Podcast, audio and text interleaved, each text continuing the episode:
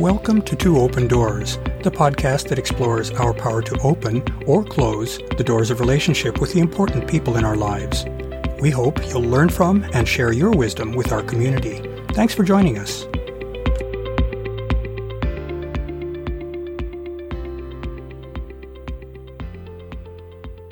I recently came across a blog post by one of my favorite authors, Dr. T J Jordan, in the Medium online magazine. In that article, she addresses a condition that most or all of us have encountered at one time or another, the loss of an intimate relationship that has been central in our lives. Such occurrences may hopefully not be frequent, but they can have an outsized impact on our emotional state. In this episode, I'll share some of my own perspectives and observations regarding this important topic. My hope is that with better understanding, my listeners and readers will be better able to mitigate the impact of losses of deep connections. In previous episodes, particularly in episode 47, which is season 2, episode 31, I contemplated the distinction between those areas of one's life in which one can compromise with a partner versus those that are core to who we are and which we must thus maintain alignment with. This episode focuses on the comparatively few relationships that become so important to us that they effectively become part of our core being. Such relationships serve as sources for much of the meaning in our lives. What happens, then, when we face the loss of one of those relationships for whatever reason? What are we likely to experience? How can we continue to function and remain socially present after losing such a spark plug from our life? Can we replace or backfill such an essential connection? For many of us, it's hard to even contemplate the thought of losing a deep connection. We can become filled with renewed sorrow rooted in our own painful memories of our prior losses. We can even be filled by an existential dread at directly confronting the reality that there are any number of ways in which our life-sustaining intimate connections might be wrenched away from us, leaving us gasping for emotional breath. Nothing in life is forever, in spite of our best efforts to maintain stability and control. Thankfully, few of us live lives that are dominated by fear of such unwelcome possibilities. We can recognize the vicissitudes of life while choosing to focus on the many wonderful opportunities that we also encounter. With regard to our deep connections, we can focus on being grateful for the many gifts that flow from our deep connections. We can focus on trust and faith rather than on fear and doubt. When faced with the loss of a deep connection, we're likely to experience two separate, though seemingly similar feelings: anxiety and panic. Anxiety is a fear or uneasiness that arises from our anticipation of some possible future unwelcome occurrence. Anxiety is something that lives primarily in our mind, as thoughts that involve projections or anticipation about bad things that might happen. The organic origins of anxiety lie in the prefrontal cortex, which is the seat of our executive cognitive functions. Panic is a more acute sort of experience, which occurs in response to a perceived significant threat. It's a much more visceral feeling, with subconscious roots in the autonomic nervous system and amygdala, which mediate our primal, feelings-driven fight, flight, or freeze reactions to external events. Panic results from feelings rather than thoughts. To understand why loss of a deep connection can be so devastating, it's important to realize what happens when such a connection is forged. As we've discussed in prior episodes, such connection requires that the partners allow themselves to become more vulnerable to one another. What that means is that the partners become emotionally intertwined in a healthy but very real way, with deep mutual knowledge of each other. What's important to each partner, what they like, dislike, and fear, what meaningful things have happened in their lives, and how those events have affected them, what they dream about and aspire to, and many other intimate details of their lives. Such knowledge is powerful and potentially dangerous. On an emotional level, deep connection entails becoming emotionally attached to one's partner.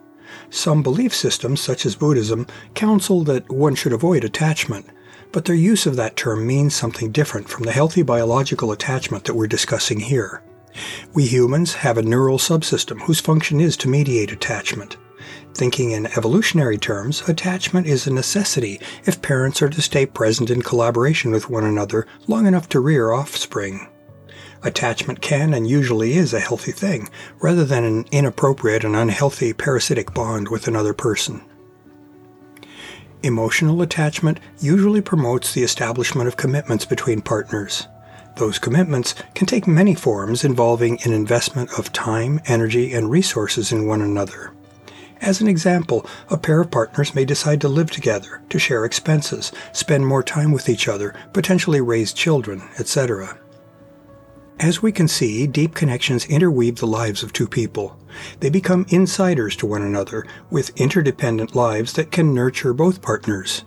The flip side of that coin is that deeply connected partners can also potentially hurt one another in ways that a more superficial or transactional connection is incapable of doing. Losing such a precious connection can leave us feeling disoriented, abandoned, lonely, and empty, precipitating a dark and forlorn mental state.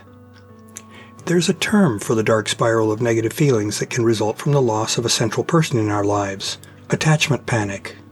That term recognizes the importance of our attachment to our core figures. It also aptly connotes the nature of the consequences of such a loss as a form of panic. As we've described, panic is an intense, acute feeling that something essential is missing from our lives, and that what has occurred is a threat to our physical or psychic existence. That's why the loss of a deeply connected person can feel like an end-of-the-world event. We're wired to have this sensitivity as a primal self-preservation mechanism. What can we do when faced with the potential consequences of losing a deep connection? We all experience relationship disappointments, and each such disappointment comes with the temptation to never again leave ourselves open to hurt.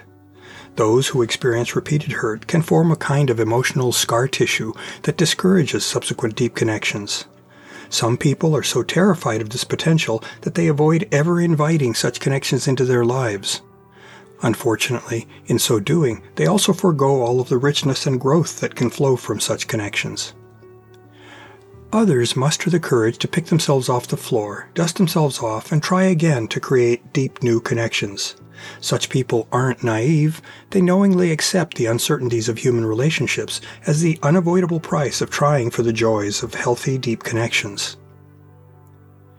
It's useful to know that, while the potential for hurt from losing core people in our lives is inevitable, there are things that we can do to provide ourselves with a first aid kit if the worst should happen. First, we should be prepared to let ourselves feel the bite of such a loss, and we should allow ourselves to grieve rather than hide from those feelings of loss. Our loss is real, and that needs to be acknowledged. We should also be patient and compassionate with ourselves, realizing that the impact of significant life events takes time to subside. The crest of the emotional wave must pass over us before we can again find our way to the surface, and that takes time. Third, we should avoid giving free rein to the turbulent emotions that occur in the early phases of losing a deep connection. Those emotions come from our survival mechanisms, but relationship threats are very different from being chased by a predator. Once that flood of feelings and urges subsides, we're able to better determine a fruitful path to recovery. And, with time, we will find ourselves in a better position to be more objective in understanding what caused the relationship rupture, and that understanding can help us assess future potential opportunities for deep connection, with hope rather than fear, and with trust rather than guardedness. To learn more about Two Open Doors and to engage with our community, I'd like to invite you to visit the Two Open Doors private Facebook group for posts and discussion, and the Two Open Doors meetup group for events. I also invite you to contact me directly by writing to me at claude, C-L-A-U-D-E, @twoopendoors.com. I'd love to hear from you, and I'll use your inputs to guide my work on future blog posts and podcast episodes. Thanks for visiting Two Open Doors.